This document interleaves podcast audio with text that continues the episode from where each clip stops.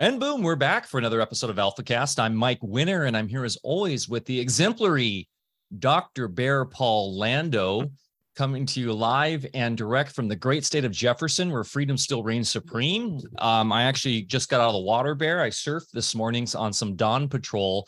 We're having some of those oh. east. Yeah, we're having some so, like um, offshore Southwest. I went to South Beach. Um, it was already 65 degrees. We're getting that eastern wind coming in. So um, it was like SoCal when I got out. 75 degrees at 8:30 in the morning without a cloud in the sky in Crescent City this morning. So um, no way. You dog, you had a morning sesh without me there. um, I've got the hunger and I've got to feed that cowbell. Ding, ding, ding. So I, um, yeah, I definitely um, feeling good and energized. I got those ions and the plasma in my system and um, can't wait for today's discussion. Uh, been looking forward to this for weeks since I discovered Chris Winters on Instagram. Uh, he is one of those few individuals that I feel is really pushing uh, the Alpha Vedic. Like he's before we even knew he existed, we already were good friends, as we were just saying before the the talk. Uh, there is definitely a sympathetic resonance pinging on the chat already, and I'm very excited to jump into this. Uh, one update, real quick, on the end of COVID. Our our our video partner, HowTube, actually we crashed their system uh, and uh, looks like uh, during we're doing a free replay right now that's going till October 11th. We're going to push that back now, probably to the 15th. We've had over 3.5 million views there and it's shut wow. down their system. So they're uh, reconfiguring that with their QDN partner or their C, excuse me, their CDN partner. Uh, QDN is the Cordal Data Network, CDN partner. Uh, and so we apologize if it's down right, if the sessions are down right now. I just found this out before going live, but you can go to the end of COVID, sign up for free, and we're going to extend that out uh, at least three more days uh, because it's looking like they might not get those videos back up for a few days. So, uh, but that was really cool to hear, Bear. Over 3.5 million views on some of the most cutting edge content out there. So thanks so much for the support news. there. Yeah. Yeah. And um, so many good people speaking so much truth on that and in perfect timing for just in case you're thinking about round two. So uh yeah, awesome, awesome job. And I was honored job. to be part of that. Yeah, and Bear, I actually um shared your uh session with the Bigglesons on Alpha Cat on an Alpha Vedic podcast as a special preview a few days ago, um, as a preemptive to the supposed yesterday, October 4th fallout that was that people were saying, which we of course were telling people um, didn't make any scientific sense. Uh, if you understand uh, how actual resonance and and vibrational frequencies work, to have a phone set off that sort of uh, you know i don't want to get too deep in the conspiracy but everybody survived october 4th yesterday. Uh so um but uh anyways go check that out. That episode's amazing with the bigglesons. They specifically uh, talk about the nonsense, this concept of hydrogel uh, and the nanotech in the in the jibby jabs, and how that is not scientifically has no scientific foundation based on uh, the microscopy, the proper form of microscopy that they do. Uh, really fantastic episode. Way beyond that, though, you guys uh, really knock it out of the park on that. So go check that out. And uh, anything else, Bear, before I introduce Chris? Yeah, you know, one thing, kind of a sad um, sort of uh, something that just happened. You know, on this last Tuesday, I was scheduled with my good friend Patrick Timpone to be on One Radio Network for an interview. And, you know, uh, Patrick and I developed a nice friendship over the years. Um, and then I found out that, uh, you know, my interview was canceled because Patrick made the journey and uh, Patrick being a contemporary, you know, we're both pushing 80. And, um, you know, we used to just joke about our journey through life and, and about uh, when the day came, you know, we're still having fun here and doing what we're supposed to do. But when the day came, we'd uh, both not lament about going home, you know, because we know we're kind of roughing it on this side of the veil, but all's good. Um, so I was deeply saddened. Uh, you know, I my journey started with Patrick. Uh, I was working in the financial sector internationally. Uh, and uh, that was in the early 2000s and uh, late 90s. And I uh, had an association with an individual by the name of Andy Gause, who is a great scholar on the whole Federal Reserve scam and everything. And then also uh, very knowledgeable about the gold and silver industry. And that's where our paths cross because we are doing some business together. And uh, he was a feature speaker on Patrick's weekly show and uh, so I always tuned into that, got to know Patrick through that. I uh, absolutely refused to do interviews or any such thing back then because I didn't want any exposure.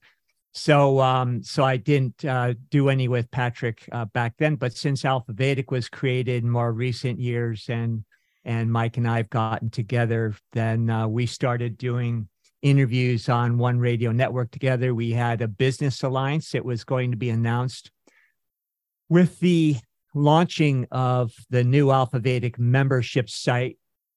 And uh, that was going to be a great collusion between uh, ourselves in One Radio Network. We're looking forward to that. And all I can say is, uh, Patty, I'm gonna miss you, buddy. Uh, we had so many off-air talks. We'd talk for two hours at a time. He was scheduled to come up here in a couple months for a visit. Um, I told him I was gonna introduce him to a forest nymph up here because even though he was later on, he was still um, hoping to find his perfect mate. So, uh, anyway, I guess that's all. Um, Patrick was an amazing individual. He was relentless in bringing the truth to people for uh, decades. And I love the guy, and uh, I'm going to miss him. So, take it away, Mike. Yes, a sweet soul, and thanks for that eulogy. And um, there was many, many, many people in our community that um, had just loving, beautiful words about Patrick when uh, shocking news came out on uh, Wednesday. Um, definitely um, sad, but also, like as I said on Telegram, uh, when someone lives with that sort of bright light, we know that they are um, really living it up on the other side. And that life review, yep, man, he's having a good life review. Tell you that. So, yeah. Um, and fact, very pleasant life review. Yeah, I just finished the Dannion Brinkley book, by the way, Bear. I want to like we, we talked about getting him on. You know him, and uh, that well, was yeah. Dannion and I crossed paths too back in the day. So uh, I reached out to him. I told you a few yep. months ago. I'm going to reach out to him again because I hear he's out there doing interviews again. Good, great reminder, guys, to crush it in life out of service to others. And it is the little things we do out of love for ourselves and each other that make all the difference. Uh, and Patrick definitely uh, lived up to that from what I've heard from people that knew him well. So uh, okay, uh, today, very exciting. Uh, we're going to tap into the authentic grid. Chris Winters combines Qigong metaphysics with his unique garden tech for next level electroculture. As an avid student of metaphysics and uh, as a farming innovator, Chris Winters of the Fertile Current is light years ahead of the conventional farming community. This part two episode continues alpha uh, alfacast exploration into everything electroculture and the perfect follow-up to our interview with matt roeske from cultivate elevate electroculture sometimes known as magnetoculture simply put is the agri- agricultural utilization of feeble voltage to stimulate electromagnetic actions in the soil these actions catalyze the transmuting of elements within the soil which have an array of benefits this transmutation of soil elements are referred to by Rudolf Steiner as spiritual digestion. Quote, I had been introduced to electroculture early in our farming endeavor, but it didn't click until I was rooted in my Qigong studies. After growing up in an urban environment, Chris Winters and his wife made the conscious decision to raise their son in a rural setting, farming a piece of land that had been left fallow for many years. As first generation vegetable farmers, they nece- necessarily learn from experience and what Chris describes as a journey of a lifetime. In medical Qigong, one of the basic exercises is known as pulling down heavens. In this exercise, positive yang solar energy, known as qi, is collected and paired with negative yin earth energy. When combined and conducted through the practitioner, these energies create a balanced energy, chi, prana, life force, thus encouraging vitality, balance, and overall health. This is essentially the same concept used in the electroculture antennas, and it is intrinsic to all life. Bear, uh, your video on electroculture, you have one on Instagram. I think it's almost cracking 11 million views. And it is really awesome to see the world waking up to the reality that is electroculture for those haters, doubters, people out there and that not really watching our show, but we see on Instagram that say this is poppycock pseudoscience. There is a plethora of videos out there from very mainstream sources of people doing showing the direct effects just from overall yield and growth of plants versus a plant that is not in electrocultured soil and, and one that is with the same exact uh, base medium of soil and showing the results. So this stuff is real. This stuff is dynamic and real old school science. And we're going to go deeper in it today. Take it away, Bear. Thank you. Um, wow, uh, 11 million. That's uh, I can't tell you that number of people seeing my face um, frightens me beyond what you could possibly imagine. so um, anyway, uh, Chris, thank you so much for being here. Uh, I'm really, really uh, stoked to have this conversation here. And I've been uh, looking at your work, uh, really eager to try your technologies. Uh, you know, you said a few words in a video I watched of yourself where you're talking about a lot of different information out there. And as usual, you know, with any subject matter, you're going to get some authentic stuff. You're going to get some folks that are well meaning, but maybe don't know that much. And of then course, you have of course. folks that are just, you know, joining the bandwagon. And I really do agree with you in that, you know, more experienced farmers that already know how to grow and have established farms, gardens, whatever, so that they can test out and, you know, do some real empirical, uh, uh, you know, investigation as far as how this works. Now, I have more. Uh, when Matt was on with us, uh, we showed some pictures of here on the farm and all my, you know, electroculture poles. Mm-hmm. And now I'm doing it not as sophisticated as you are. Uh, and uh, I'll tell you how I think mine works. Um, on the other hand, that'll be a good discussion. Uh, what I'm really enthused about is having you teach me how to upgrade uh, our technology here at the farm because, you know, farming, uh, let's just say you're starting, you've never grown anything, you're trying electroculture and it's kind of a hit and miss thing. You, you listen yes. to the wrong person, but it's still uh, an, an amazing opportunity to have your own experience, learn from that experience. And that's all I've done. I've just done it for a lot of years, but yes. you know, you, in the farming world, you're always a student. And uh, that's why with uh, our conversation today, I'm uh, I'm ready to hopefully go up to the next level. And uh, so, why don't you, if you wouldn't mind, tell us a little bit about your own journey, how you got here? People always like to hear that. Then we'll okay. get into, uh, you know, the all the nuts and bolts of uh, of what you've done there. And again, thank you so much. It's uh, really great to have you here. We appreciate it. Thank you so much, Bear and Mike. I appreciate you guys having me. It's an honor to be here with you. Um, so as far as how I got here to farming, I grew up not with any idea that I, you know, I'll take that back.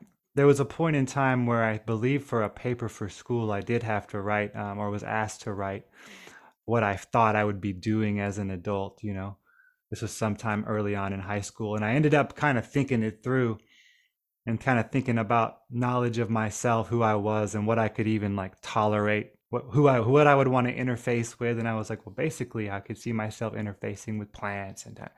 you know, so I was like, okay, probably some sort of farming, agriculture. So that's what I wrote, but kind of forgot about it. So I remembered that years ago, actually, um, not that long ago. I remembered that because it was probably when I was like in ninth grade or something.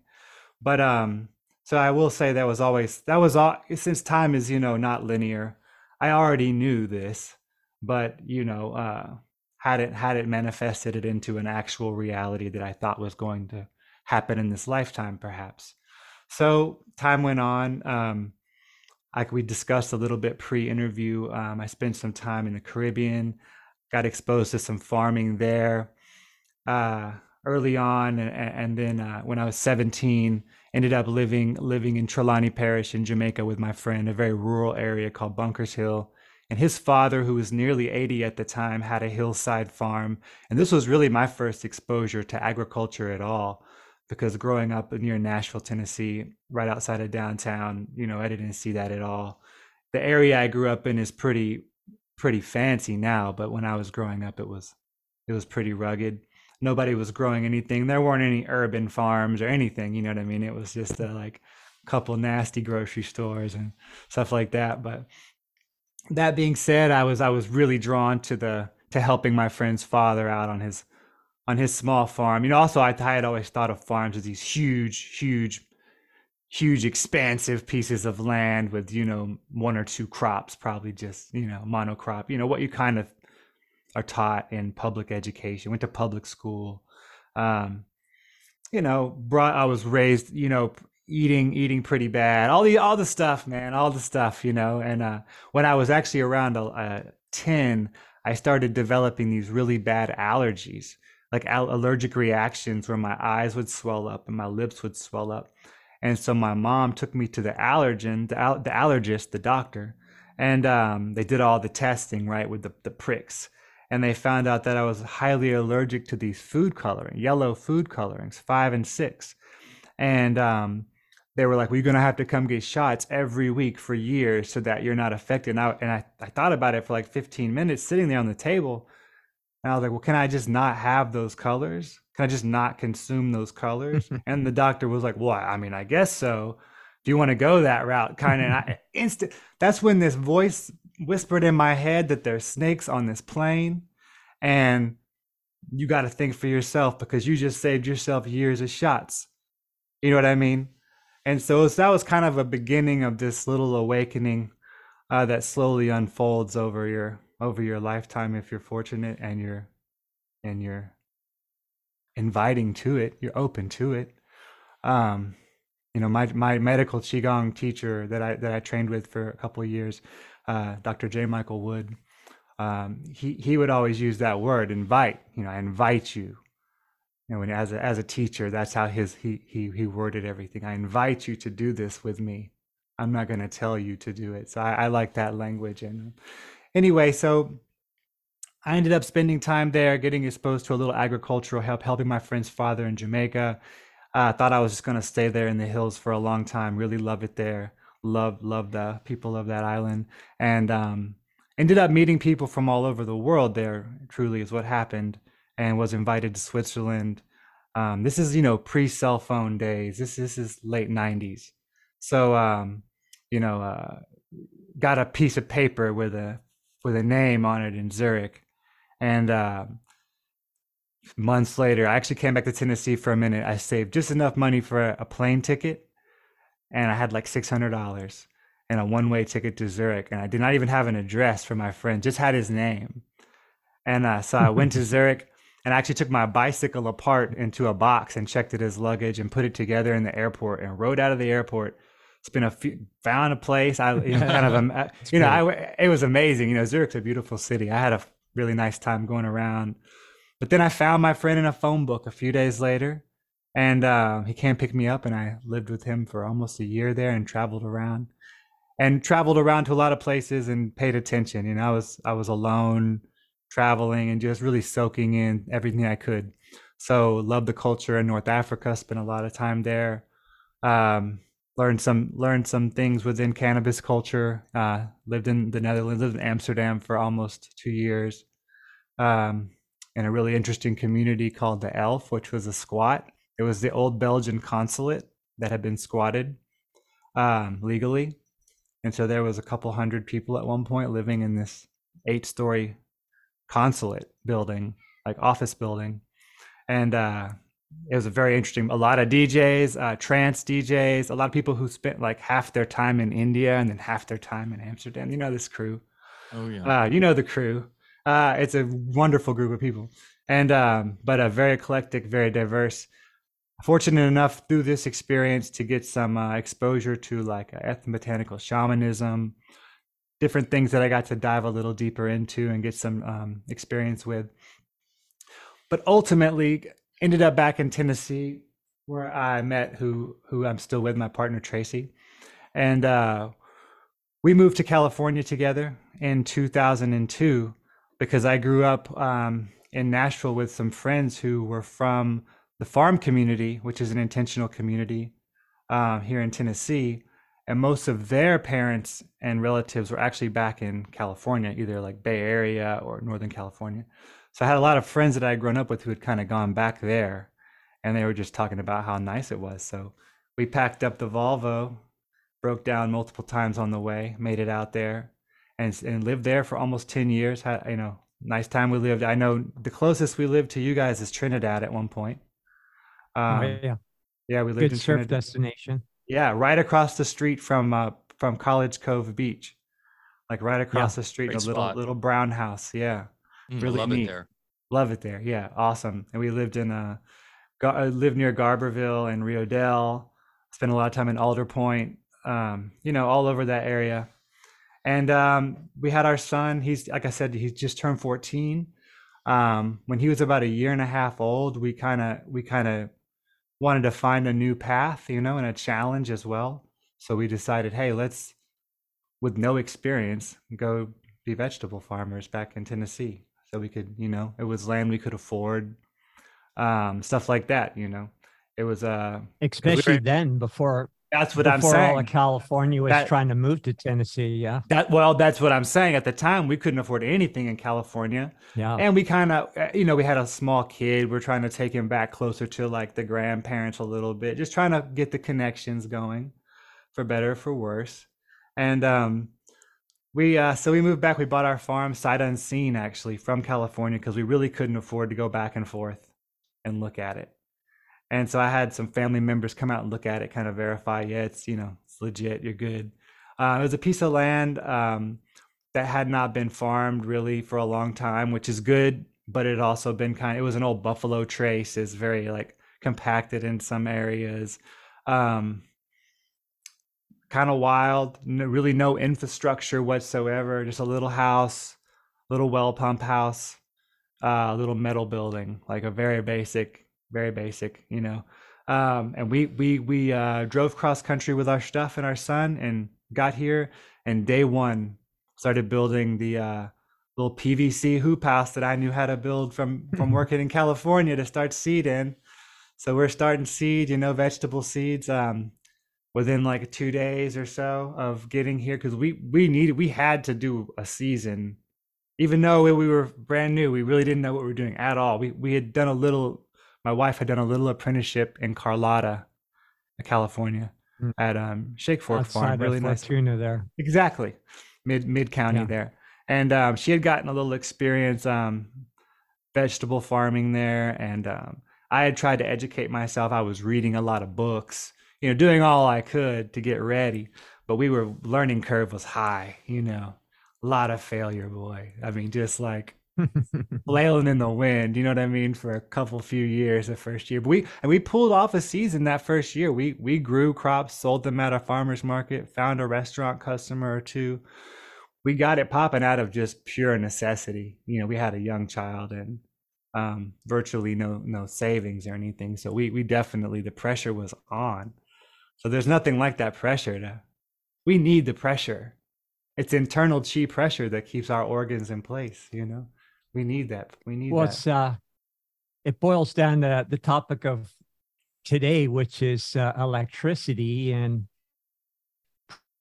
pressure is resistance. You know, you go into the gym to lift weights because it gives you resistance. And if you put it in electrical terms, um, yeah, you need some kind of uh, mechanism to.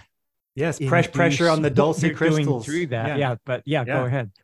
No, sorry. Yeah, I, am just agreeing with you. Like even when you exercise, mm-hmm. you're putting pressure on the dulce crystals mm-hmm. on your mm-hmm. bones mm-hmm. and creating piezo current. Um, even in the in the Taiji Yin Yang symbol, you know, as that as the one fluxes into the greatest potential, it's looking for less pressure, and it's forcing mm-hmm. that next phase, that next potential into into tighter, you know, pressure, and then it seeks higher, uh, less pressure, and it's just that's oscillation. And uh, Walter Russell describes that whole creative mechanism, uh, likens it to uh, a, a pipe organ where you're Yes. moving the pedals to build up pressure. Then you go to the next octave and the next octave. And uh, we'll talk more about the relevance to that. that to the elements in the ground. But please continue. Well, no, I mean, um, so so we started farming. I, I was um, we were organic farming from the beginning, of course. I mean, we that was our, our our our ethics. You know, we didn't ever do like conventional style farming. We were doing organic market gardening. You know what people usually re- refer to. Um, diverse array of crops, lots of biodiversity, planting things for pollinators, trying it all, really, trying all the co-plantings. Um, we were trying to keep things organized too, and we weren't doing a lot of like uh, when I say co-plantings, like three sisters type things, but more like you know plants that have symbiosis, um, grown next to each other or in proximity. Um, all organic inputs, uh, d- trying our best, getting better as we went, learning, just learning out of experience, pure failure, trial and error. Um, so we, you know, many times throughout the first, I would say almost five years, there were lots of times when you're like, I don't, I don't, I'm not sure just financially, however you look at it, if we're gonna make this work. But we kept figuring out thinking, and there was some breakthroughs along the way. You know how that goes you have little micro breakthroughs within the greater breakthroughs and the, everything's replicable like that but um, basically i had been aware of electroculture since the very beginning um, reading andre Voisin, his books about soil that's not really electroculture but there's a lot of concepts in there that are based on electromagnetism and that's really what we're dealing with um, and so that was that was that was something that caught me early on when but I was but I was too overwhelmed with all the basic things that I was trying to learn. You know, so I was kind of like that's man, that's where I want to later. So then I then I discovered early on to this farm that was rating their produce in angstrom level. And I was like, man, that's that's that's real deal. That's that's biophotonic energy. That's nutrients. That's real power. That's chi. That's life. Uh, this is before I started really training medical qigong, but I've been training kung fu and I had a personal qigong practice for quite some time before I started training you- medical qigong. Can you elaborate a little bit more on your journey in Qigong and how Oh, yes. that has everything to do with farming? Yes. Oh, it is. It is. It is. It. It, it is. uh, you know. Uh, so yeah, that qigong had been something that had been a thread through my young adult life. I'm 42 right now. I had been interested in learning and dabbling in qigong probably for 15 20 years but just in these mild levels where i'd get a little bit here and try these things out. Nothing really comprehensive. Definitely didn't understand and still hope to never fully understand these mechanisms. Um, the mystery is is is the driving force and that that has to be there. Um, and uh, but in terms of being able to apply these principles when i started training kung fu I, my teacher was teaching me kind of personal qigong practice that was complementary to our martial practice uh, and started making a little more sense to me working with me with breathing and whatnot. But when i i I wanted to take that further i always had. I came to a crescendo of kind of personal reawakening probably in like 2017 as we got along in our farm a lot of it became apparent that where i was failing or where we were failing maybe as a farm not that we weren't having wins and successes too but where we were maybe falling short were mostly just personal things. They were they were inside of me inside of us. You know things we hadn't healed or hadn't even attempted to heal things we hadn't been receptive to healing. Personal issue habits things that you need to moderate things you need to cut out altogether dietary changes. I had become like very aware of my diet when i had that first experience at the allergy doctor at age 10 and i stopped eating a lot of junk. I stopped eating meat. I stopped you know i did a lot of things around that time as a very young person.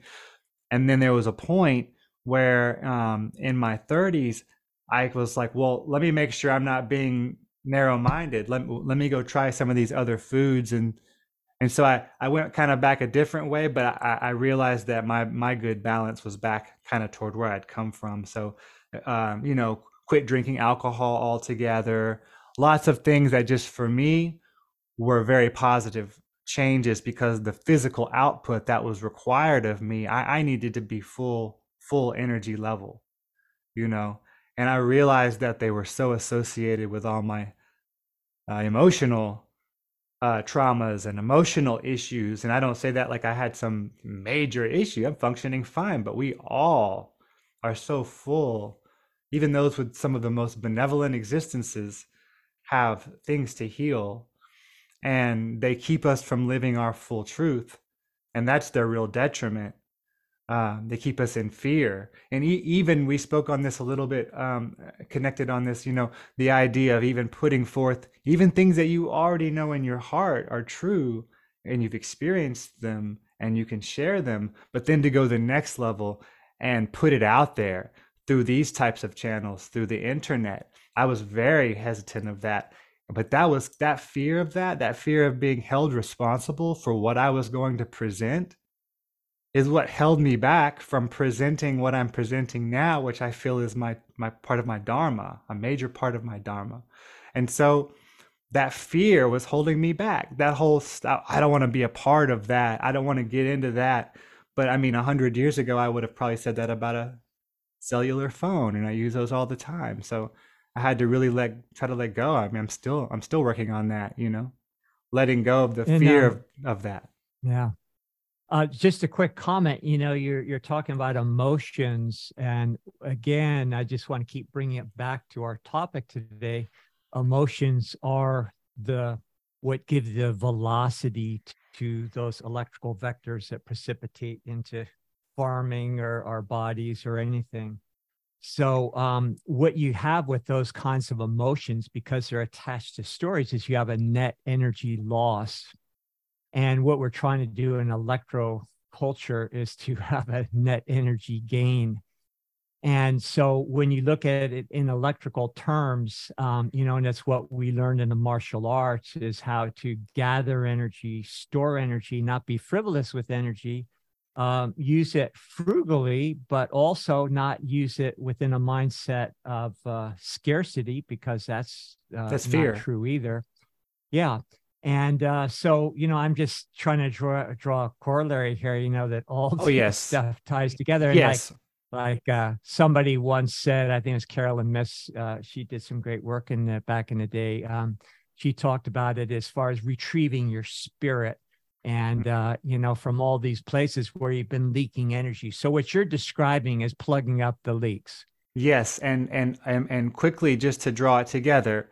So training medical qigong um, was a next level training. It took a couple, several years. And um, one evening in the training, I'd been studying electroculture, looking at antenna diagrams from the 1800s, trying to kind of put it together. I got it. My heart under, my heart remembered it, but my mind, that ego component that needed to understand it in the now, was still struggling a bit. So uh, one night in class, we're talking about yin and yang as we do as you do in medical qigong.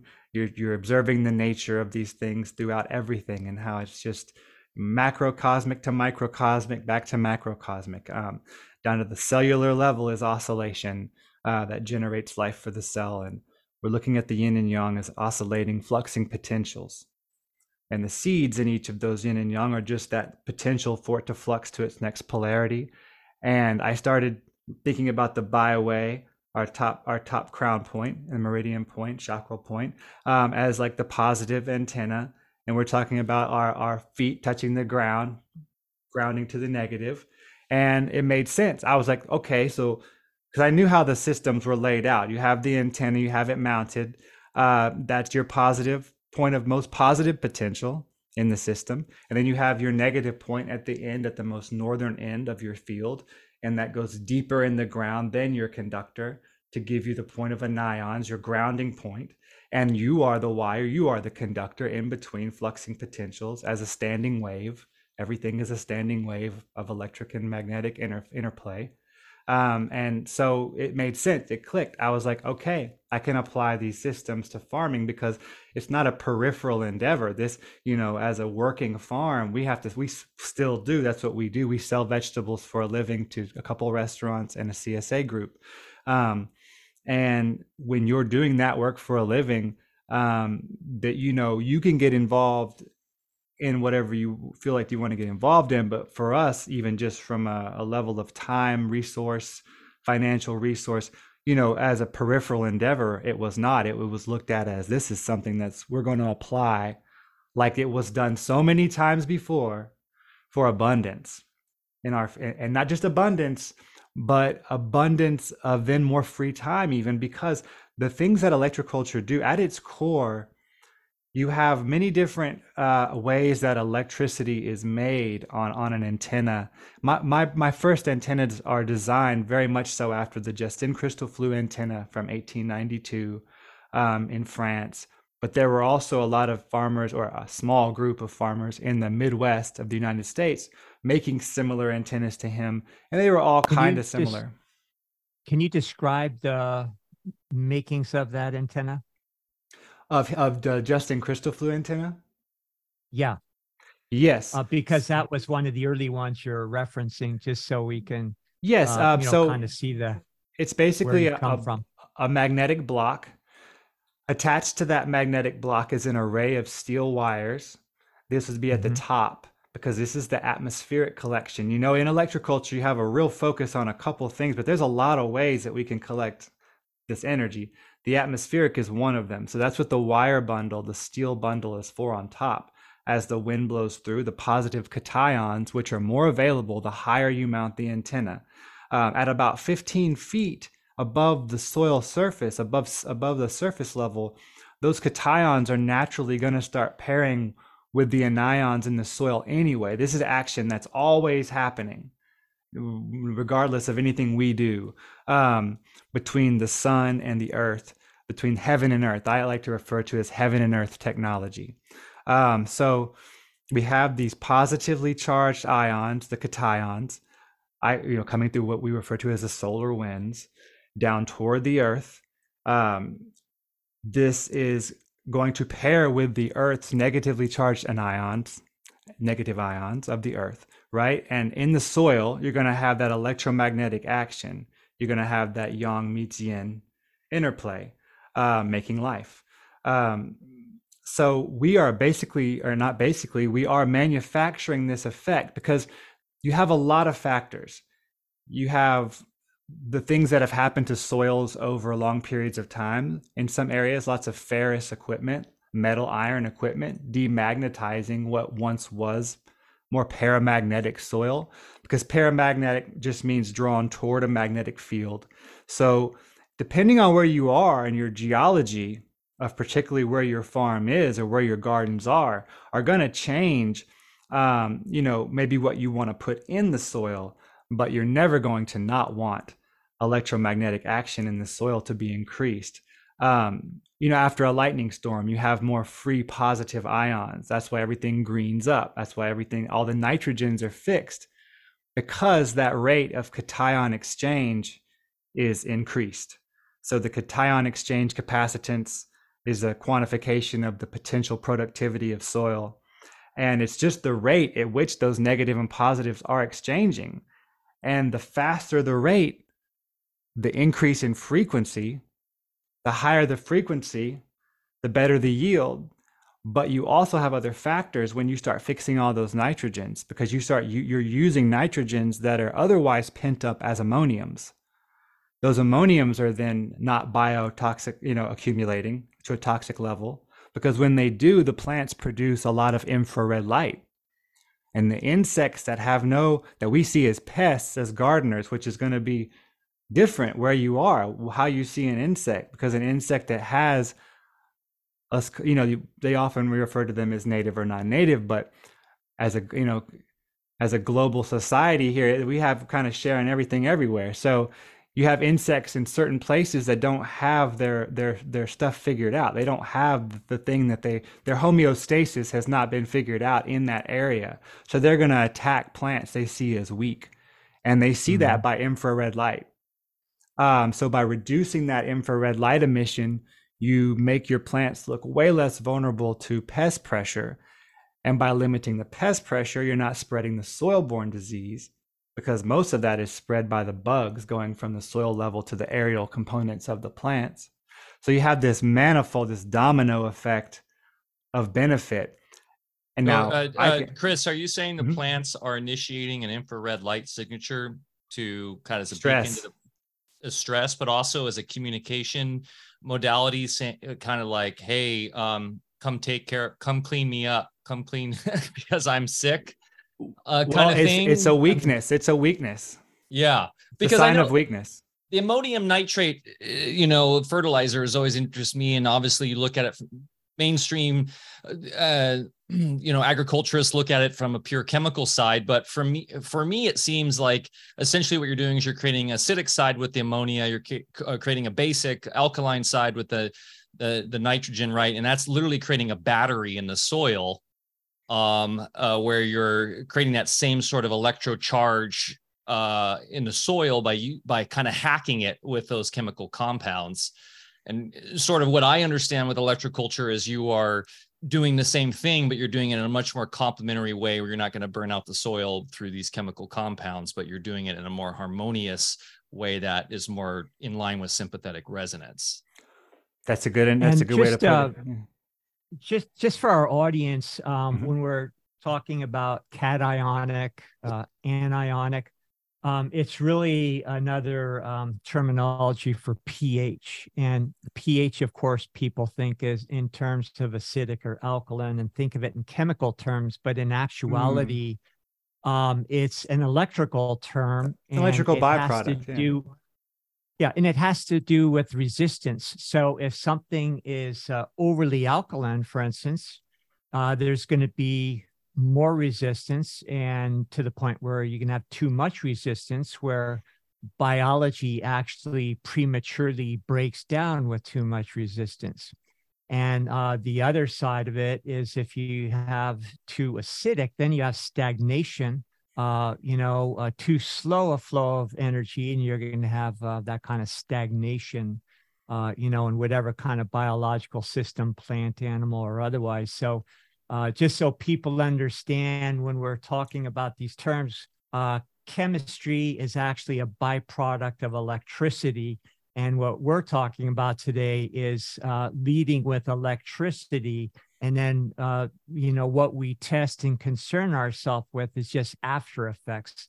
But we always have to think electrically first. And that's what electroculture is about. Excellent point. Walter Russell's periodic table is a great reference for understanding that. Yeah. Um, as you already know, we were speaking of that, but uh, speaking of him, but uh, talking about covalence is about resonance, sympathetic resonance, mm-hmm. you know. Mm-hmm. Um, and then I think even more so when you break down that word, it, it, it kind of comes down to sharing the same light, covalent. It's like sharing the same bandwidth of light you know um, just the more you break this down the more it's the same principle over and over is my is my point it's, it's about seeking balance yeah yeah balance, balance. Exactly. all the elements are seeking balance so rather than uh, chemical um, concept of covalent bonding where there's this magical you know coming together and sticking together of bb's um, yeah. you know we're actually waveforms uh, in resonance seeking compatible resonance and balance through that. So mike sorry I oh i was just going to say walter russell um, who we is a, is probably the foundational uh, science behind Alfa Vedic. I was i always i can literally look at the chart right. Oh here. wow, I have this, Mike. I have the same one up in the room next to me. That's great. Uh, exact a, same one. Yeah. That was a gift from uh, Matt Presti from the Walter Russell uh, uh, uh University of Science, uh, dear friend of ours. And um, it, really, what we're talking about here is the secret of light, right? And how we're bringing light to the roots we're bringing right light to uh, so the leaves of the plant are an antenna, right? You look at them; they yes. have a dendritic, I think that's the right word, sort of antenna in the leaves, literally that are have the structured water in them, right? Which is a polar molecule. Pol, uh, the molecule of water is is naturally has polarity, right? So that's like a battery, essentially, and that's fractal, and that's generating. Of course, we know the photosynthesis, which creates the sugar for the plant and all that. But that is each leaf is an antenna, and then you have exactly underneath the uh in, in mirroring it right you have the rootlets which are in the same uh dendritic um sort of uh ge- um, geometry which are fractal in nature. And essentially what what we're doing is that it's a that light is feeding into those rootlets as well. Does that make sense? It's an excellent way to put it.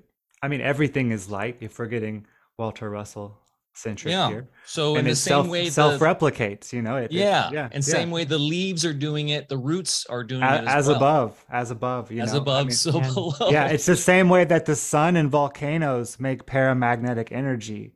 That's the as above, so below of paramagnetism. You know, it's these are the calderas, the calderas of life. And Steiner and working with the work uh, put out by Goethe before him talked about plant metamorphosis.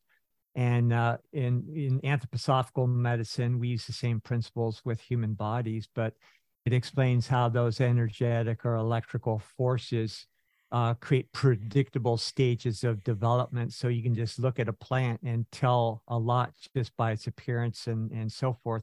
Uh, but let's, uh, and sorry, uh, I, I don't want to talk over you here. Um, it, would this be a good segue into uh, some of the early electroculture sure. um, technologies uh, and next level that you're up to there? Sure. Um, yes. So as I start to understand uh, understand the the theory with medical qigong, I start to see how it's going to work. Then it comes to okay, now let's put it together, right? So most of the stuff you're looking at is from the 17, 1800s. Um, a lot of it's in French.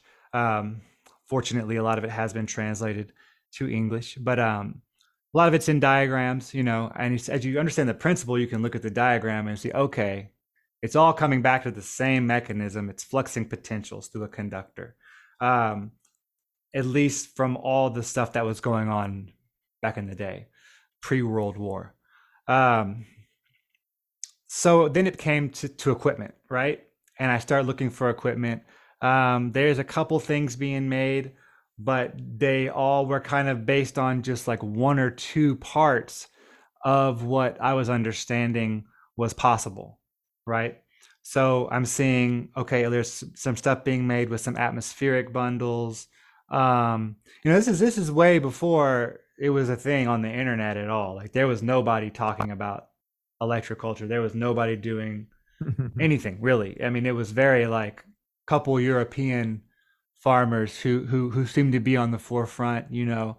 And um, I started my practice with trying to build soils. Let me just take one brief step back with high capacitance, because you can put energy into something all day, but if you can't capacitate it, because the, with the qigong medicine and dietary science, you look at alkaline system, okay, like alkaline battery, you know, the way it produces energy smoothly, you can store energy in it for a long. You just start thinking about again the the, the relation to parts hydrogen, electrical capacitance, energy.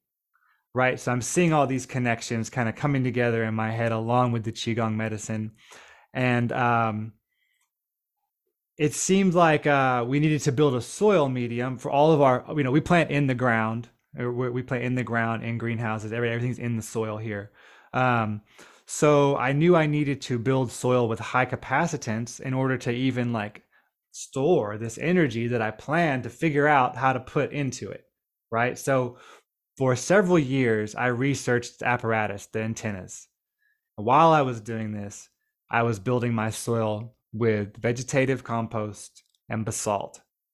Um, I switched everything over to some people call it veganic farming. I really just it was a personal it was a personal move that I didn't want to support industries of mass slaughter or commercial farm byproducts, which I found to be going in most organic farm systems. So I was like, well, I'm going to cut those out. So I went to an all rock minerals fertilization system. It's all just raw rock minerals vegetative compost, and lots of paramagnetic basalt. Um, love Phil Callahan's work, highly influenced by him the, on paramagnetism, Harvey Lisle, all these rock powder gurus from the 90s and 80s um, and that came through the biodynamics community and whatnot. And um, long story short, I spent several years just building that soil up while I researched the antennas. And I started getting better results through just doing that. So I understand the difference between all the different phases that I spent many years each phase observing. We're we're we're we're in, in the midst of year 11 here, my wife and I, and it's just the two of us and our son. We don't have any employees. So we see everything. I make the deliveries. We see everything. We we do everything. Um, and so I'm very observant over the years to the you know the empirical data is the observation and it's being there. And that's something you cannot replicate. I cannot when someone is like convince me this is true you know no way that's i'm not here for that.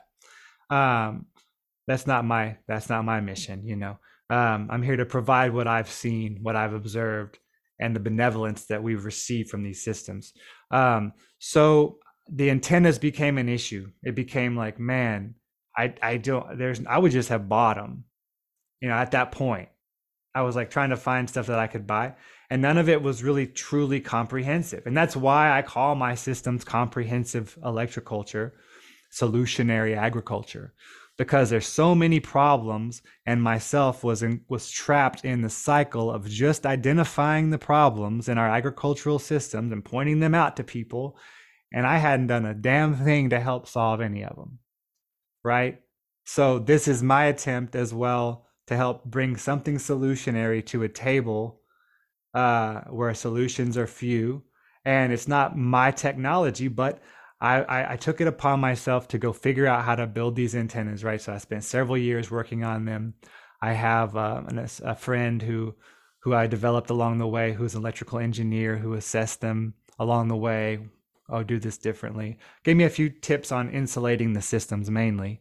But overall, it was just trial and error, figuring them out, um, then utilizing them, right? So I set some up. I, I set them up on the poles, run the ground wire, um, set them up very authentically. And I have spaces in my garden where they've been set up for quite some time and spaces where I've never set them up. So then I start observing the differences in those spaces. Um, honestly it's created a bit of an issue because i and i and i refer to it jokingly and lovingly as violent abundance because storage becomes an issue. You probably should find some new customers.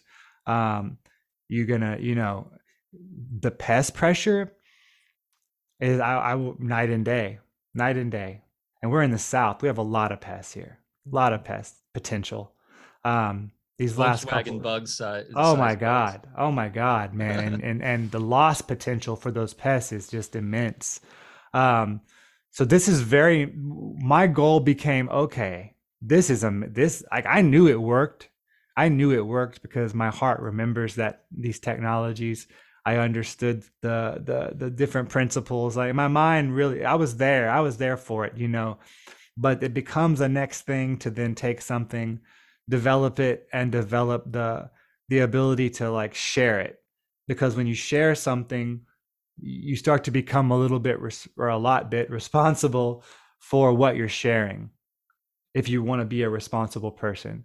So I, I i thought oh, okay let me make sure all this works out let me make sure all this works out. And it just keeps getting better and better. The longer the systems are in the ground the better they operate because they the soil capacitates that that mm-hmm. uh, effect um, so it became a matter of sharing the systems. Um, I have four models of antennas. If you want to get into the the antennas a little bit, if not, you just yeah, tell me yeah. where you want to go. Well, and you you and call these paramagnetic. Uh, paramagnetic because so the the first the, the antennas from like Justin Christofleau and all the original all the original makers were a magnetic base, right, of the antenna body itself. Um, I wanted to expand and put my own my own slant on other things that I understand as as benevolent in agriculture. So I wanted to add my paramagnetic value, which is magnetic, its inclination toward or advancing toward a magnetic field. The converse is diamagnetic, moving away from or not attracted to that field. So um, I core fill these antennas, these copper bodies are all core filled, packed very tightly with with very highly paramagnetic basalt powder. Um, basalt actually is one of the only raw minerals too that is capable of high capacitance in its raw form. So it also creates a basalt battery effect in the antenna bodies, um, and, as well and as that's basically volcanic rock. Volcanic dust. rock. Yeah. Yes, exactly. And so yeah, you have the paramagnetic energy coming from the sun, and you have the paramagnetism that's created in minerals through through uh, volcanoes, through calderas, and and I often liken this to like five element cycle because you like biochar is paramagnetic, right? And that's why it's valuable to your soil. So you have the wood element interfacing with the fire element to create basically not a true metal, but something with the energetic value of a metal, paramagnetic, because wood is diamagnetic otherwise. Um, the idea is that it it has a magnetic potential at all times versus diet. I'm always trying to understand paramagnetic because when you look at the mainstream science, they talk about electrons and all this stuff, and I get totally yeah. They try lost. to get a little bit much. Yeah, yeah. it's just that it's a paramagnetic uh, material isn't even always in its um, pro-magnetic phase. It just has the potential to be inclined. Now that the value of that paramagnetism the value of paramagnetism is really the rate of the periodicity at which it's attracted to a magnetic field. So something that's highly paramagnetic is like basalt is always going to stick to a magnet virtually. Another I say I say always, but virtually always. Um, another important consideration is that these natural sources, um, like basalt, also are very abundant in transitional elements and transitional elements for folks that don't know. Uh, some people call them ORMUS and and so forth, uh, orbitally rearranged monatomic elements. Mm-hmm. Um, these are like pre-metallic. They're in the state of becoming the next tonal field on whatever octave they're uh, uh you know transiting through.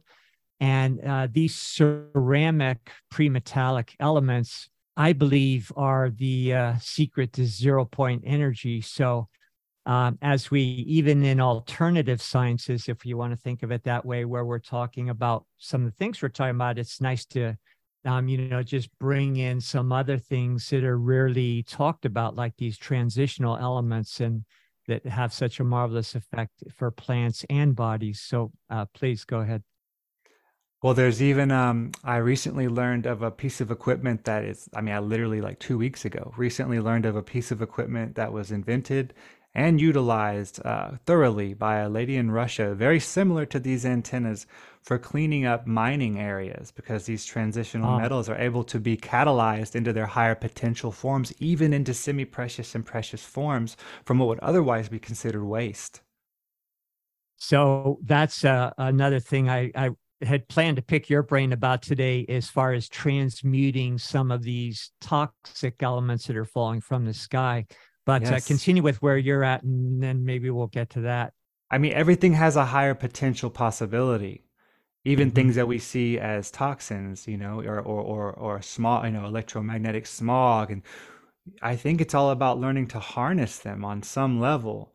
If you're not mm-hmm. going to stop producing them, or or or living in fear is certainly not an option. Um, uh, thriving in fear is not an option, let's say. Um, so if your goal is to thrive, um, which is all right, then uh, dropping the fear is probably number one. Um, that's when you come back to breath work. That's when you come back to, you know, living your authentic life and all these principles. But um, with the electroculture, you're you're fluxing minerals into higher through through the fluxing of polarities, through electromagnetic action, the fluxing of positive and negative, yin and yang, male and female, diamagnetic to paramagnetic. You are transmuting minerals into higher possible potential forms. And for instance, um, I believe it was Harvey Lisle wrote about placing um, basalt powder rock powder in a compost pile and when you go like a month later and get it it's white. It, which was originally gray and it has fluxed into lime which he called nascent or newly born lime um, because this isn't a living mineral and that is the difference too between um, a lime that a dolomitic lime that you might go buy in a bag at the co-op. And a lot of farmers will say well i'm putting it in there for my ph Well, they're really putting it in there to increase the cation exchange capacitance rate. The pH is a byproduct of that effect. They are putting it in there, but it's kind of like the fast food version. It's processed, it's been sitting there, it's inert, it's fluxed, and then it was static. So you have uh, these minerals that are produced through fluxing polarities. These are living minerals, or at least we could refer to them as enlivened. Um, and these are minerals that are highly available. Their angstrom level of these minerals versus inert store bought minerals is going to be vastly different. So, the biophotonic energy coming back to feeding plant roots with light, like Mike mentioned, this is all tied in together because that's that is the biophotonic energy.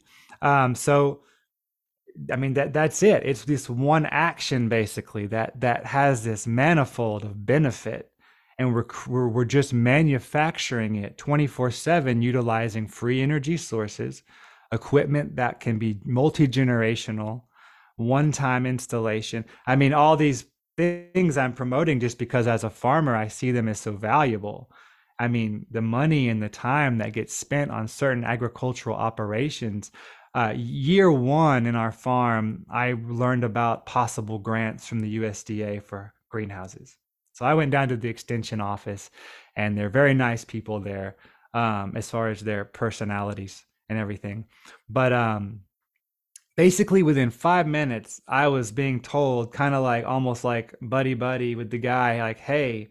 Most farmers make more money coming down here and filing crop insurance claims and filing paperwork than they do actually growing crops. You might want to think about you know they're unsubtly promoting failure in agriculture through these systematic uh, offerings. You go down there to try to get a greenhouse, and, and that's what they knew. That's why I was there. And then in, in turn, they're starting to tell me how I could just fail and get paid. Instantly, I was like, okay, well, if the government wants me to fail, then I'm going to try really, really hard to succeed.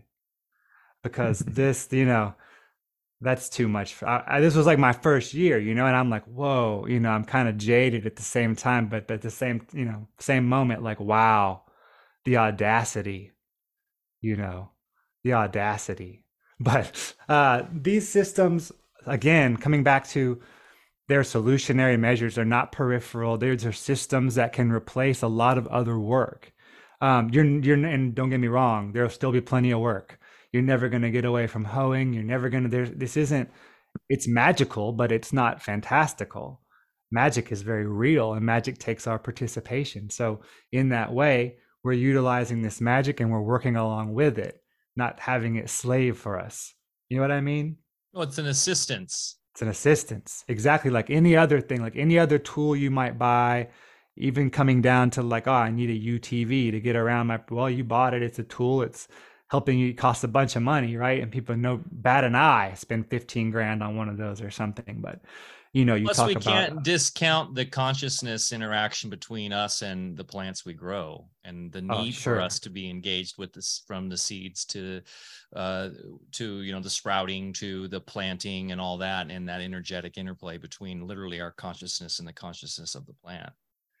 you're exactly right. I don't how a- and I was just going to add that what we grow in a proper way is going to um, be able to conduct resonance in a more purified way that's going to behoove us biologically and uh, more than just helping us be healthy, but also increase our bandwidth of perception to be able to receive that resonance and and be discerning about what that resonance means you know in a very conscious way. You know in my i've got a lab out here and i make a plant mineral medicine. And whenever i uh, you know get through with a certain process with the plant and you know you extracted the the spirit the mercury all that kind of stuff out of it um, you know you're left with just a pile of spent leaves or whatever. And uh, with those we calcinate them and uh, that means put them under a great fire and then it turns to a gray ash and i think this is what you're talking about but i'll do that a bunch of times in a row until exactly it's a nice pure white ash. Now that white ash i can go ahead put it through another process um, distillation process uh, and come out recover pure purified crystals. Now those crystals from that plant ma- matter are going to uh, be able to receive the resonance that m- makes their unique metamorphosis, as Goethe and Steiner used to say, that give the plant that medicinal property. So these capacitors that you're talking about are actually the thing that make plant medicine work. Be you know because those capacitors are receiving the resonance unique to that uh, particular botanical specimen and it's really not about standardizing some chemical that somebody thinks is what makes ginseng work or something that's, like that. That's real alchemy, and, uh, Bear. You're doing real alchemy, brother. Yeah. So I mean, when that's- you that's go ahead and use those crystals in your body or in farming, uh, you know, like you're talking with some of the things you're doing, you know, you're bringing down the the resonance of the stars. And as Paracelsus once said, the medicine is in the stars. Nice, nice. Love Paracelsus. Yeah, the cosmic energy, you know, um, the cosmic component, because we are on the earth, we are on the negative component. Um, yeah, I love that. It's it's the alchemy. It's soil alchemy. I mean, we know that's where the word comes from. Comes from the transmutive properties of the black soils of the delta and so on and so forth. And so uh, that's coming from you know the idea that the waters flow between two banks in Chinese medicine, the yin and yang bank, but it's a paramagnetic rock like gypsum. I'm sorry, like uh, granite or basalt, and a diamagnetic rock like gypsum or limestone, perhaps. And it's flowing between, collecting balanced phases of magnetism. And then it's combining with all the humates of broken down leaves and fish emulsions and all the things of the river. And those, those, those humic acids, the fulvic acid, the humus, the compost, is so critical because I look at the compost in a very quantum way. It's like a scalar field. It's imprintable carbon. Um, just like when we have those balanced phases of magnetism within one frequency, we get an expansion. And in Chinese medicine, we call that our Wei Qi field when it's us. But we also can see that as a scalar field. Wei Qi and scalar for me are the same because then you influence that scalar field in Chinese medicine with your heart mind. That's your frequency that you're putting into your field, right? That you carry around with you. Um, and in radionics medicine, you can do the same thing with a frequency generator and cut your mind out of the picture. Uh, and, and in quantum agriculture, we're doing the same thing. Um, we're creating that imprintable carbon with the humates, with the compost, and then we're imprinting it with that flux of polarity that uh, that is a frequency because a flux is an oscillation. The tides are an oscillation. A back and forth is an oscillation. Um, usually, an oscillation is just the nuanced word for a slower frequency or vibration, but it's all vibration.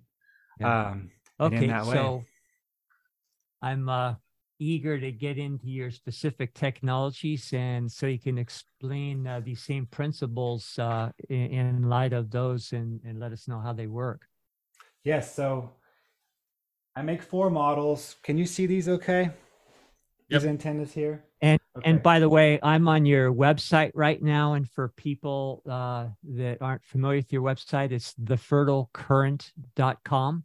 yes, and sir. any other current. links that that you have uh, where people could find good stuff, you know, that you've been doing. You mention them now, and then get into your technology. Okay, awesome. Thank you. Yes, uh, thefertilecurrent.com is my website. There's a store on there. You can buy the antennas, you can read all about them, plus lots of information, installation videos.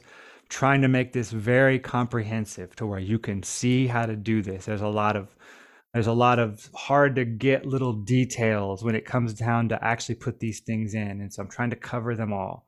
Um, I have an Instagram at the Fertile Current, and I have a YouTube channel, the Fertile Current. It's all under that name. Um, I'm trying to just put my videos up on YouTube as well, um, just to, just so that it's available to everyone. You know, this is this is technology for everyone. It's not mine. I'm just trying to promote it because it's so valuable, um, and it became kind of feeling like it's just eh, very compulsive. I needed to share. I need to share it. You know. Well, and there's Uh, a there's an art form to how you do it, and frankly, some people just don't have the time to do it, and uh, so you're providing that awesome service. And I'll tell you, I'm making time. Like, it's not easy. This is a dedication, you know. That's why I say it's it's almost so compulsive inside of me as part of my path, you know, because I'm farming. I have a teenage son. We're very busy, so I'm making time. I'm prioritizing this information and it's all out of service of love. And sometimes I even try to have difficult conversations or bring up difficult, uncomfortable points because the service to the greater love and greater understanding for me is more important than just whether we all agree or you know what I mean. It, that's that's really beside the point. So just the greater love of it all is really what I'm trying to bring. No, um, actually right on true. point because that passion driven by love is uh, the greatest resonance and will do more for our plants and bodies than any other single thing. Go ahead, Mike. Oh, I was just saying the service to truth is the true love. Exactly. Exactly, Mike. Yeah. So you know what I'm saying.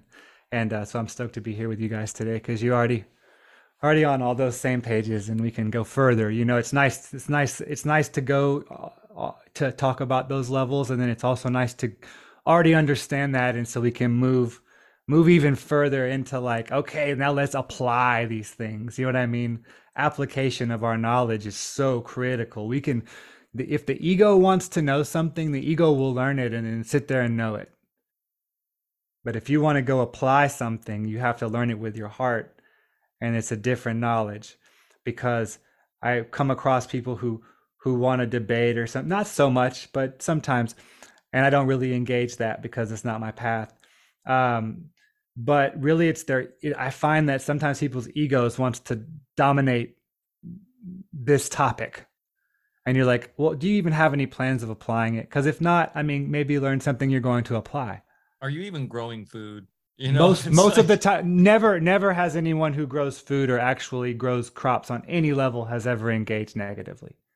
Exactly. It's only like yeah, I, I, like well, a dis, like a disgruntled worker somewhere. is just on lunch break, and that's just how yeah. they roll. They anybody, troll people. Yeah. Like anybody who seriously tries to grow their own food wants every single advantage. Every exactly, because it's exactly. so dang hard. Yeah. hey, so. I I've been at this for a lot of years. Uh, I have a pretty extensive electroculture installed already. I took one light uh, uh, look at your site and what you're doing. I'm like, okay, I got to learn from this guy. So, oh, man. Well, yeah, anybody it. that's yeah, anybody that's uh, you know got their hands in the soil is is grounded and and you know doing everything for the right reasons. Usually, uh, out of those 11 million hits we got on Instagram for our electroculture installments, we got a few trolls definitely. You oh, know, oh, yeah. and oh, yeah. and the comments you can tell that now they've they've never probably been outside in their life. Well, and yeah, applying totally. this to a vocation and not a nine to five slave job. We talk about this all the time. That is the true measure of living your hero's journey is you actually are applying yourself into your creative arts through your own faculties uh, of being an entrepreneur. That is the way to go, you guys.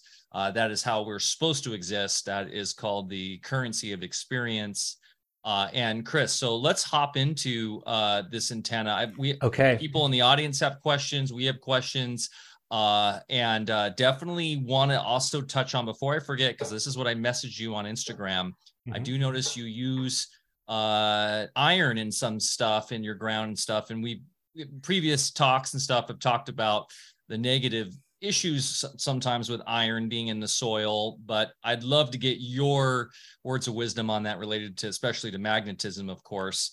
Um, but yes, please go ahead. Uh, we'd love to dive into your technology here. Okay. This antenna visible right here pretty well? Yes. Okay. Yeah. My little square. I can't tell. Okay. So this was our first model, the CW1, I call it. Uh, first model, very, very highly, highly influenced by Justin Christofleau's antenna. Um, it has all the same components. This this is a steel bundle. Uh, Crystal Flu always used steel on the top of his, so I did too in the beginning. I've changed the type of steel I use. I use a stainless now; it doesn't rust. Um, so this is for this is the only part of the antenna that really is the reason you mount it high in the air, as high as possible, because there's more cations, more free positively charged electron uh, uh ions the higher you go if you could put them several so hundred. CW1 paramagnetic aerial yes. antenna. Yes, CW1 okay. paramagnetic sorry, aerial antenna. Yeah. Like now that, and I call it that because this is the model that you really would want. It's kind of the standard model. If you had a big farm and you wanted to fully outfit it, this would be the model, or even a couple acres, um, and you want to run the ground lines and the full authentic setup.